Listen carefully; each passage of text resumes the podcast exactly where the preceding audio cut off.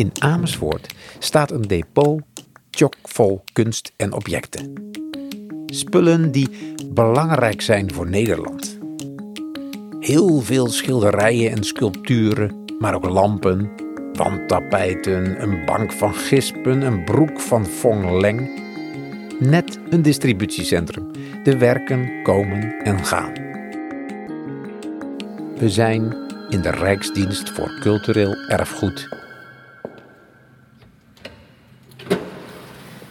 Het is natuurlijk een idioot schilderij waarbij je eh, met al zijn beschadigingen en vooral die ene man zonder hoofd eh, afvraagt, is hier een wraakactie geweest of wat is er hier aan de hand? Was die man zo gehaald dat eh, die weg moest? Dus dit is de afbeelding en je ziet, deze oh. is echt gewoon wow. oh. gefotoshopt of zo, ja. maar dan geschilderd. Oh, dat is gruwelijk. Ja. Wie wat bewaart, heeft wat.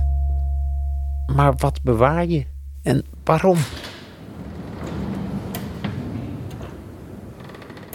Arthandlers, ja zeker. Dat zijn, dat zijn geen verhuizers, dit zijn arthandlers.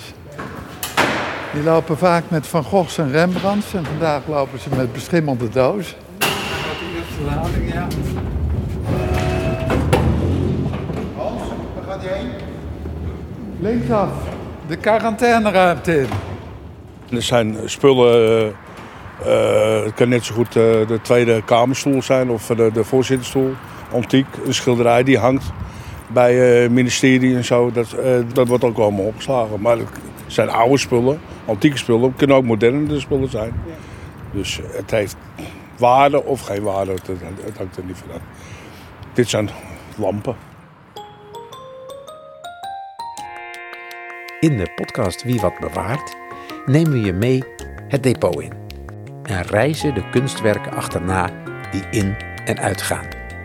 Als een soort audiotour langs objecten met bijzondere verhalen en plekken waar je niet snel komt.